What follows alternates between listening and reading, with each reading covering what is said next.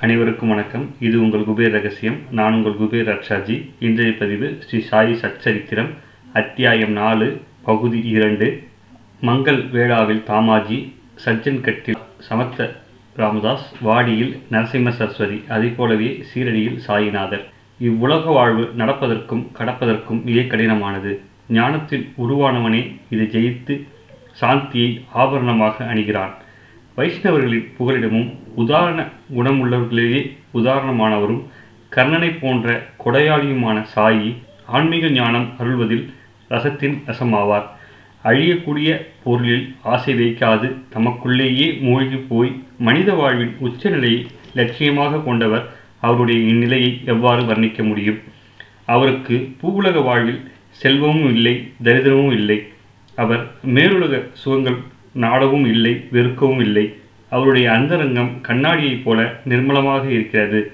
பேச்சோ எப்போதும் அமிர்தமழை. யாருடைய பார்வைக்கு அரசனும் ஆண்டியும் தரித்திரனும் தீனனும் சமமாக தெரிகின்றனரோ? யார் மான அவமானங்களை கடந்தவரோ? அவரே எங்கும் வியாபித்திருக்கும் பகவான். அவர் பொதுமக்களோடு சகஜமாக பேசி பழகினார். அவர்களுடன் சேர்ந்து கொண்டு முரளிகளின் நாட்டியத்தையும் அங்க அசைகளையும் பார்த்தார். கஜல் பாட்டுக்களை ரசித்து தலையையும் ஆட்டினார். ஆனால் அவருடைய சமாதி நிலை களையவில்லை. அல்லாவின் நாமமே அவருடைய முத்திரை. உலகமே இரவின் இருளில் தூங்கிக் கொண்டிருந்த போது அவர் வெளிச்சத்தில் பிரித்திருந்தார். மற்ற ஜீவராசிகளுக்கு எது பகலோ அது அவருக்கு இரவாக இருந்தது. உள்ளுக்குள்ளே அவர் ஆழமான சமுத்திரம் போன்று அமைதியாக இருந்தார். அவர் பகலில் தூங்கினார் என்று பொருள் கொள்ளக்கூடாது. அர்த்தத்தை அறிந்து கொள்ள விரும்புவர்கள் பகவத்கீதை இரண்டாவது அத்தியாயம் அறுபத்தொன்பதாவது ஸ்லோகத்தின் பொருளை படித்து தெரிந்து கொள்ளலாம். பாபா எந்த ஆசிரமத்தை சேர்ந்தவர் என்று எவராலும் நித்தியம் செய்ய இயலாது. ஏனெனில் அவர் எந்த ஆசிரமத்தின் விதிகளின்படி வாழவில்லை. சாதாரணமாக இருக்கும் இடத்தை விட்டு அவர் எங்கும் செல்வதில்லை. இருப்பினும் எல்லா இடங்களிலும் நடக்கும் சகல விவகாரங்களுக்கும் அவருக்கு தெரியும். வெளிப்பார்வைக்கு அவர் தினமும் மெச்சத்தக்க தர்பார் நடத்தி ஆயிரத்தொன்று கதைகள் சொன்னாலும் உள்ளுக்குள்ளே மௌனத்தை அனுசரித்தார். மசூதியின் சுவரின் மீது சாய்ந்து கொண்டு வெகு நேரம் நின்று கொண்டிருப்பார். காலையிலும் மாலையிலும் லெண்டிக்கோ அல்லது சாவடிக்கோ போய் சுற்றி வருவார். ஆயினும் தன்னிலையிலேயே மூழ்கியிருக்கும் நிலை என்னவோ அகண்டம் இடைவிடாதது. எந்த ஜென்மத்தில் எந்த சந்தர்ப்பத்தில் என் நேரத்தில் எவ்விதத்தில் என்ன தவம் செய்தோனோ அறியேன். சாயி தம் செருகுக்குள் என்னை அணைத்து கொண்டார். ஓ பிறவிலிருந்தே கல்லனாகிய நான் இதை தவம் செய்து பெற்றேன் என்று எவ்வாறு சொல்வேன்? தீன வத்சலராகிய சாயியின் கிருபை தவிர இதற்கு வேறொரு காரணம் இல்லை. சித்தக்கோடியாக பிறந்தும் சாதகரைப் போல நடந்து கொண்டார். இயற்கையாகவே கர்வமற்றவரும் பணிவுடையருமான அவர் சகல ஜனங்களையும் மகிழ்விக்க முயன்றார். பைடானுக்கு ஏகாநாதரும் ஆலந்திக்கு நாணேச்சூர் எப்படியோ அப்படியே சீரடிக்கு சாயி பெருமை சேர்த்தார். சீரடியின் மண்ணும் புல்லும் புண்ணியம் செய்தவை. பிரயத்தனம் ஏதும் இன்றியே பாபாவின் பாதங்களை தினமும் முத்தமிட்டு அவரது பாதத்துளியை சிரசின் மேல் ஏற்றுக்கொண்டன. சீரடியே நமது பண்டரிபுரம் சீரடியே நமது ஜெகநாதபுரி சீரடியே நமது துவாரகை சீரடியே நமது கையை காசி விஸ்வேஸ்வரம் நமது ராமேஸ்வரமும் சீரடியில்தான் இருக்கிறது. சீரடியே நமது பத்ரிநாதம் கேதாரநாதம் நாசிக்கின் திரியம்பகேஸ்வரம் உஜ்ஜனியின் மகா காளேஸ்வரம் கோக்கர்ணத்தின் மகாபேலேஸ்வரம் மேற்சொன்ன அனைத்து இனங்களும் இந்துக்களின் புனித இன பயணமாக சென்று வழிபட வேண்டிய புண்ணிய தலங்கள். சாயின் புனிதமான சங்கமமே நமக்கு ஆகவும் மிகவும் ஆகும். அதுவே நமது வாழ்க்கையின் துன்பங்களையும் வழிகளையும் போக்கும். எளிதான முக்தி மார்க்கமும் சாயின் அண்மையே. சமத்த சாயியை தரிசனம் செய்வதே நமது யோக சாதனம். அவருடைய சம்பாஷணை செய்வதே பாவங்களை துடைத்துவிடும் உபாயம். அவருடைய பாதங்களை மென்மையாக பிடித்து விடுவதென்பது கங்கையும் யமுனையும் சரஸ்வதியும் சங்கமாகும் திருவேணியில் செய்யும் புண்ணிய ஸ்தானம் அவருடைய பாத தீர்த்தத்தை பருகுவது வாசனைகளை நிர்மூலமாக்கிவிடும். அவருடைய ஆணை நமக்கு வேதவாக்காகும். அவருடைய பிரசாதமான உதியை விபூதி உட்கொள்வது எந்த கோணத்தில் பார்த்தாலும் புண்ணியம் சேர்ப்பதாகும். சாயியே நம்முடைய பரபிரம்மம். அவரிடத்தில்தான் நமது ஆன்மீகமே நிலை இருக்கிறது சாயியே ராமன் சாயியே கிருஷ்ணன் சாயியே நமது நிஜமான அடைக்கலம். சாயி இரட்டை சூழல்களுக்கு இன்பம் துன்பம் விருப்பு வெறுப்பு போன்றவை அப்பாற்பட்டவர். அவர் உல்லாசப்படுவதும் இல்லை விசனப்படுவதும் இல்லை. அவர் தம்மிலேயே மூழ்கியவர் எக்காலத்தும் முடிவான உண்மையானவர்.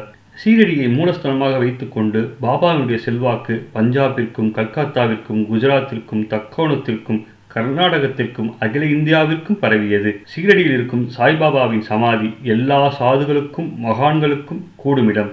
போகும் மார்க்கத்தில் ஒவ்வொரு காலடிக்கும் உலக பந்தங்கள் இற்று விழுகின்றன.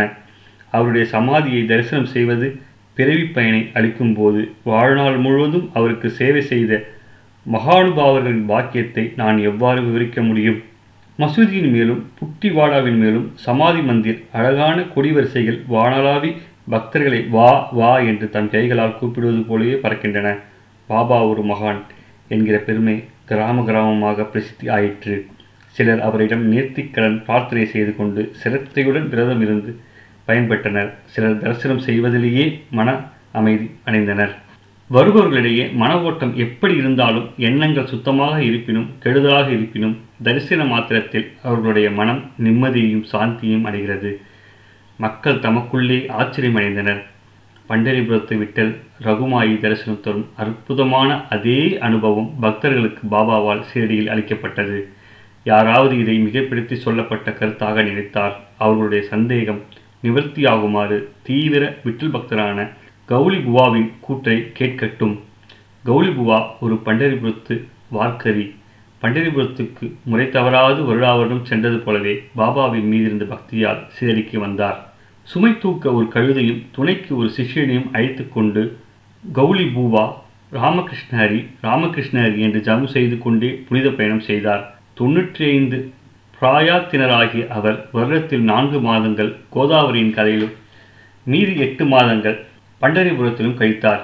இவ்வாறு பயணம் செய்ததால் அவரால் பாபாவை வருடத்திற்கு ஒரு முறை தரிசனம் செய்ய முடிந்தது.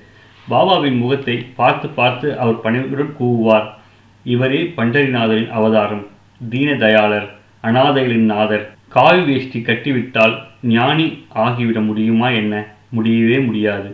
எலும்பு தேய உழைத்து குருதி தண்ணீராக மாறுமாறு பாடுபட வேண்டும். ஒன்றுமில்லாமல் ஒருவன் எப்படி தேவனாக முடியும்? சாயி நடமாடும் பண்டரிராயன் இவ்வுலகமே ஒரு மாயை என்று அசையாத நம்பிக்கையுடன் அதன் பின்னால் இருக்கும் தெய்வீகத்தை பார். பண்டரிநாதரை ஆழ்ந்த ஈடுபாட்டுடன் வழிபடும் அந்த அடியாரின் கருத்தும் சொற்களும் மேற்கண்டவாறு இருக்கும்போது பாமரனாகிய என்னுடைய அனுபவம் என்னவாக இருக்க முடியும்? கதை கேட்பர்களே இதை அனுமானம் செய்து கொள்ளலாம்.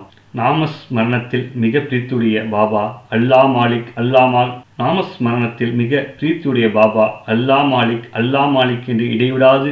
உரத்து ஜபம் செய்ததுமல்லாமல் அடிக்கடி தம் பக்தர்களை இரவும் பகலும் இடைவிடாது ஏழு நாட்கள் நாம ஜபம் அவர் முன்னிலையில் செய்ய வைத்தார். ஒரு முறை தாஸ்கனு நாமஸ் தாகம் செய்யும்படி ஆணையிட்டார். தாஸ்கனு சொன்னார் செய்கிறேன் ஆனால் எனக்கு விட்டல் பிரசனமாக வேண்டும்.